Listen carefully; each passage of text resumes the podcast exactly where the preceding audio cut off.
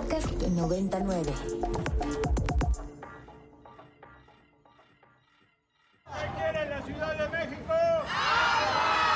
Así se escuchan las manifestaciones en la Ciudad de México por el brutal desabasto de agua que se está viviendo. En los últimos años, hemos sido testigos de las devastadoras consecuencias de las acciones humanas en nuestro planeta. Este desequilibrio se ha intensificado aún más por el avance de la urbanización, un hecho que amenaza con alterar los ecosistemas. Las sequías son un fenómeno cíclico que afecta al territorio mexicano frecuentemente. Estas han ido aumentando en los últimos años, empezando por el fenómeno climatológico conocido como la niña, que se ha extendido inusualmente.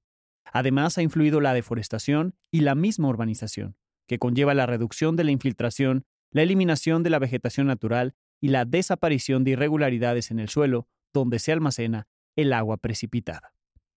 De acuerdo con la Comisión Nacional del Agua, al menos cinco entidades, Ciudad de México, Estado de México, Hidalgo, Morelos y Puebla, se enfrentan a una grave crisis de agua debido a las severas sequías.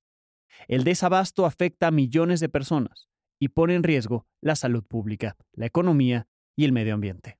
Según el extitular de Conagua, José Luis Loeje Tamargo, las complicaciones podrían comenzar mucho antes de lo previsto, en abril de este año, en lugar de esperar hasta junio o julio, como se había estimado. El desastre natural, no solamente el terremoto que destruye o el huracán como Otis que, pues que prácticamente acabó con Acapulco, no, el grado de sequía extrema, y en algunos casos excepcional, que es el, grado máximo de sequía, que fue en el norte y en regiones del centro como en Cutzamala, es condición de desastre natural.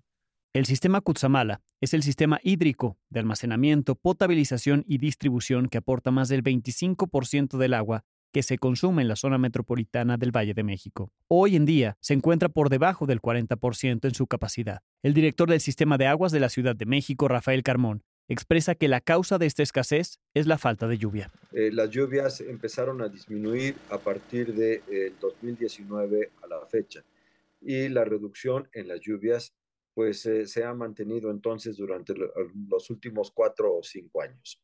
Esto ha llevado a que las presas del sistema Cutzamala tengan muy poca cantidad de agua almacenada y por lo tanto ha sido necesario que en eh, conjunto con la Comisión Nacional del Agua y con la Comisión de Aguas del Estado de México se hayan hecho reducciones paulatinas de tal forma que en este momento tenemos solo la mitad de agua que recibíamos en el 2019 del sistema Cutzamala. Para abril, se espera que no haya suficiente agua disponible para bombear a la red de suministro, lo que plantea el grave riesgo de contaminación por metales pesados si se continúa extrayendo agua de niveles tan bajos.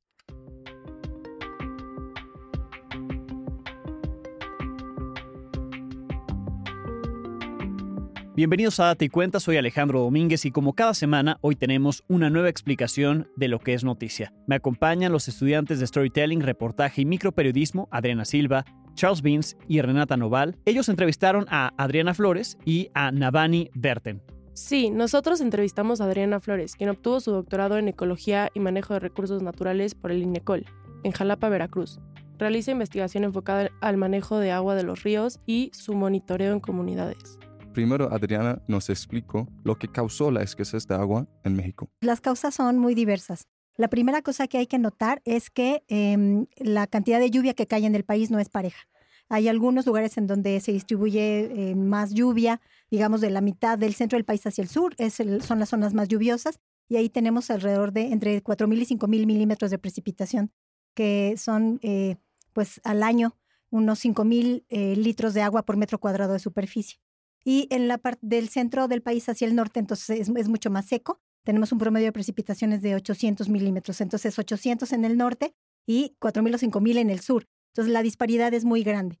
Entonces, eso quiere decir que las ciudades y los lugares que están en el norte, las tierras productivas, pues tienen, tienden a tener más sequía en las zonas norte que en el sur de México. Entonces, no todas las ciudades eh, del país ni todas las regiones te presentan el mismo nivel de sequía ni con la misma gravedad. Sobre la sequía total, Adriana nos compartió que ella considera que el día estimado para el día cero es un poco exagerado. Eh, ahí está sucediendo dos cosas, la disminución de las precipitaciones y el, aumento de las temperaturas.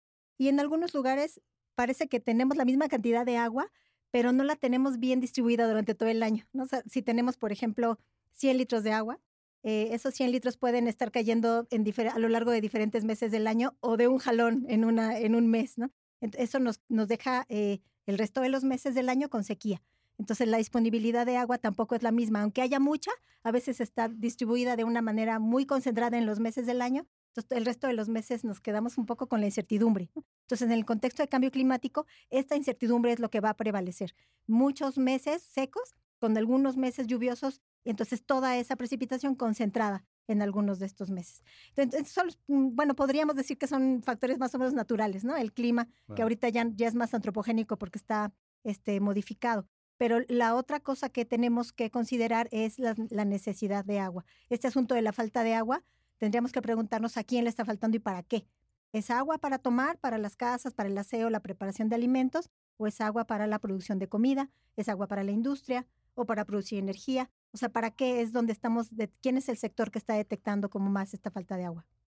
Y luego, Adriana comentó sobre la afectación de la escasez de agua y que esta situación no es nueva. algunas de las estimaciones este, de organizaciones internacionales dicen que es este año que llega el día cero, por ejemplo, en la Ciudad de México, ¿no? En junio me parece que está establecido este día cero. Yo creo que es un poco eh, exagerado, es un poco alarmista, pero yo creo que tiene el, eh, tiene el sentido de alertarnos sobre la poca disponibilidad que en realidad sí tenemos. Entonces, pues más bien movilizar las fuerzas para, para que pongamos ahí soluciones. Tendremos que, reconocer que esta afectación no es nueva. O sea, ahorita tenemos la alerta, se va a acabar el agua, está muy bajo el nivel de Cuchamala, pero la gente que vive en Iztapalapa tiene años recibiendo el agua solamente una vez al mes, a veces dos veces al mes. Entonces, pareciera que antes era, era invisible el problema cuando solamente ciertos, ciertos sectores de la ciudad se quejaban y ahorita que ya nos está pegando a todos, entonces ahorita sí ya es un problema. Es un poco injusto, digamos, ¿no? Este, eh, esas personas, esos sectores han tenido el problema desde hace muchos años. Entonces, pues claro, en la vida cotidiana, quien va a ser más afectado son las mujeres que por lo general son quienes se encargan del, aseo de la casa, de estar eh, haciendo la provisión y preparación de alimentos, eh, el aseo de ropa, niños, etcétera. en la vida cotidiana, cotidiana de las mujeres está mucho más presente esta necesidad de agua y la necesidad de resolver esta escasez. Yo creo que en esos sectores de estas colonias más desfavorecidas históricamente y en, el, en particular en el grupo de las mujeres, se va a sentir más fuertes los efectos. Al cierre de la entrevista nos platicó acerca de la relación que existe entre el cambio climático y la desertificación.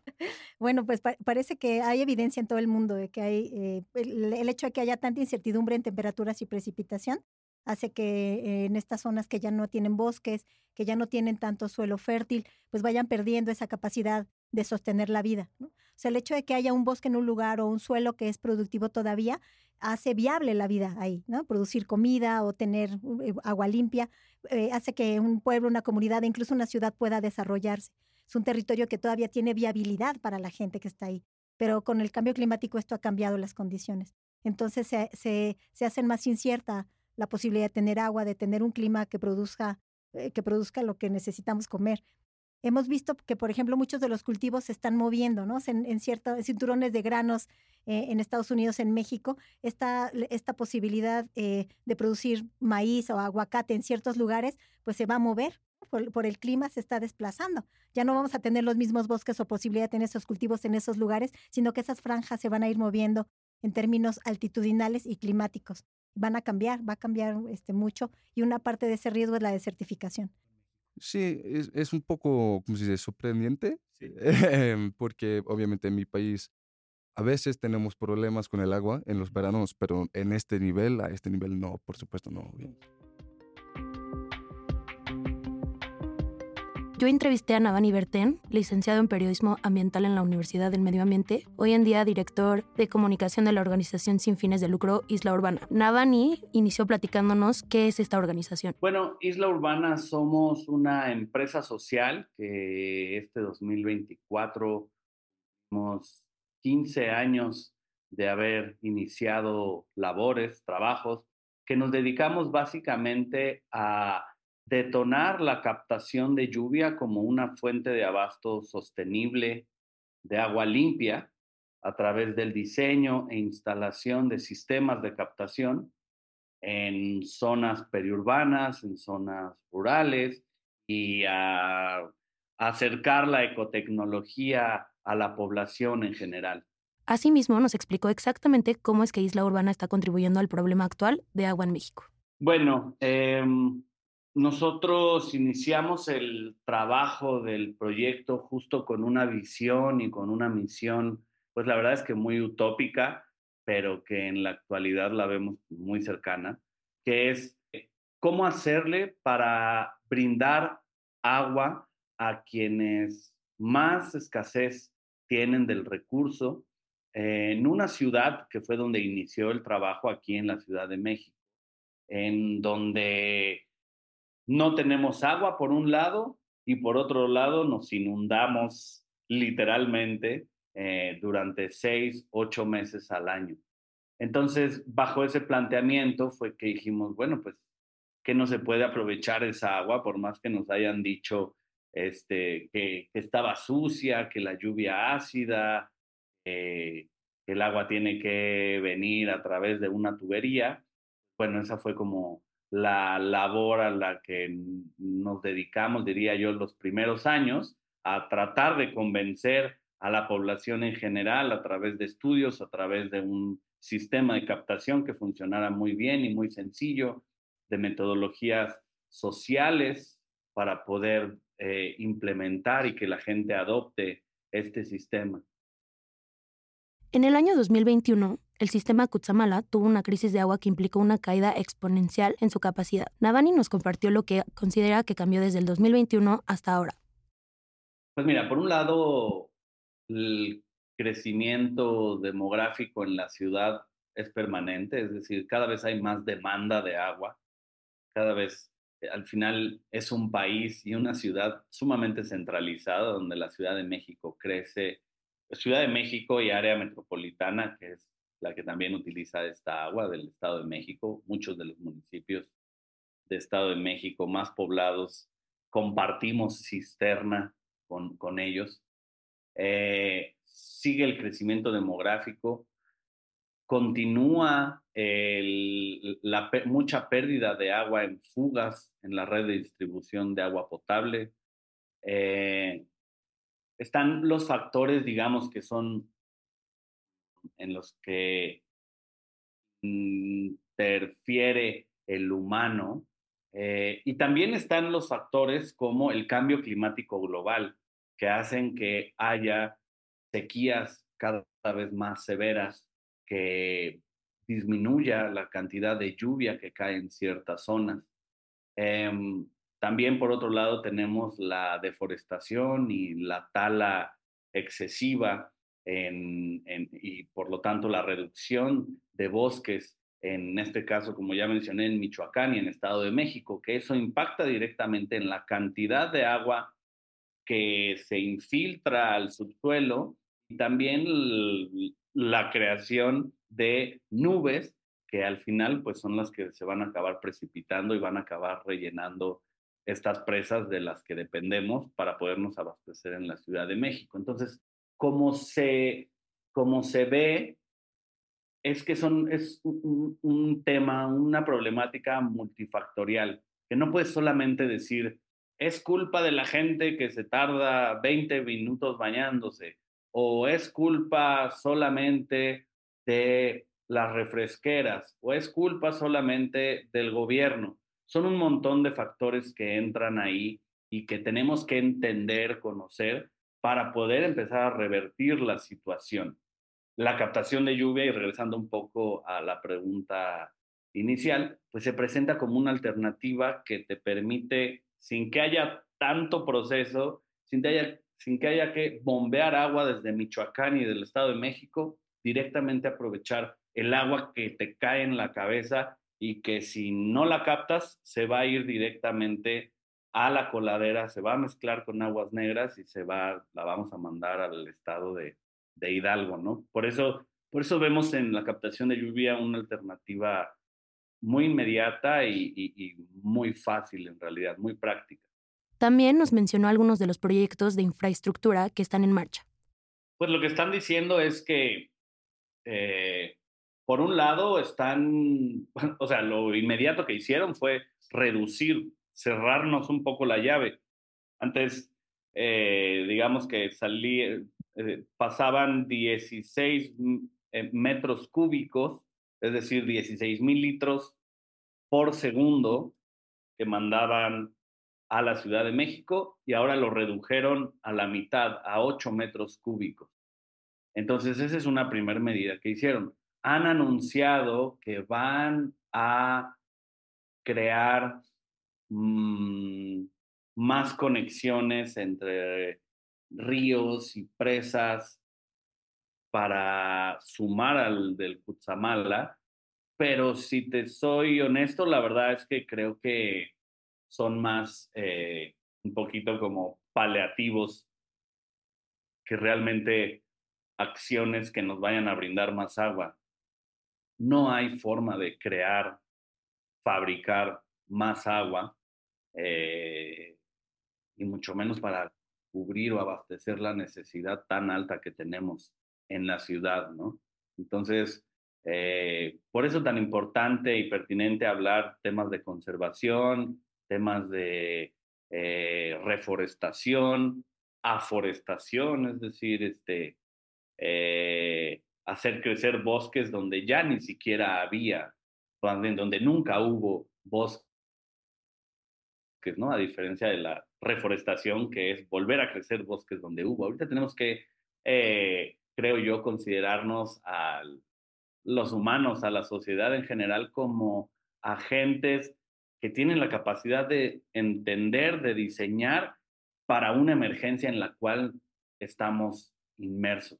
También le preguntamos sobre el futuro de Estado de México y de la Ciudad de México después del día cero y estos fueron sus comentarios. Mira, lo que es importante aclarar es que ahorita se está manejando el concepto de día cero, aunque en términos técnicos no estamos todavía en un día cero porque digamos que todavía tenemos la fuente del acuífero del Valle de México para abastecernos. Sin embargo, en términos prácticos, creo yo que sí estamos por vivir un fenómeno muy cercano a lo que es un día cero porque ese 30% que viene desde el Cutzamala sí cubre una muy alta necesidad que tenemos en las ciudades. Entonces, si bien no nos quedaríamos 100% sin agua y tendríamos que salir corriendo con un éxodo por ahora, se habla de que tal vez para 2028 sí sea, sí veríamos una situación donde un montón de colonias que tienen acceso al agua se quedarían sin ella, un montón de actividades que requieren de agua se tendrían que empezar a ver suspendidas,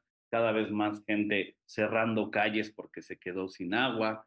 Em, es decir, una, una serie de situaciones que si bien, como repito, técnicamente no estaríamos en un día cero, sí nos sentiríamos en una especie de día cero como otras ciudades alrededor del mundo se han, se han encontrado. Por último, Navani remarcó la importancia de involucrar a los gobiernos en esta problemática pues es el gobierno y, incluye al de la Ciudad de México, al de las alcaldías, al del Estado de México, sus municipios, el gobierno federal y otros muchos con la que nos abastecemos. Es quien tiene el dinero y el presupuesto para eso, es quien tiene la obligación de brindarle agua a la población. No seamos un ente pasivo el cual simplemente se queda observando cómo el gobierno hace o no hace su trabajo.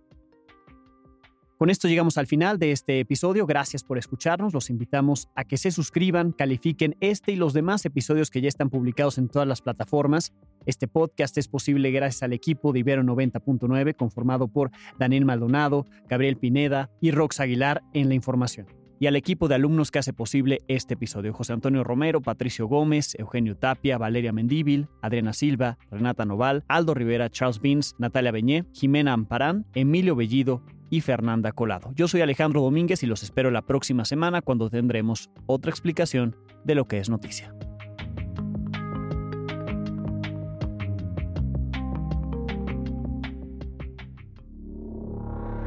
Para más contenidos como este, descarga nuestra aplicación disponible para Android y iOS o visita ibero909.fm.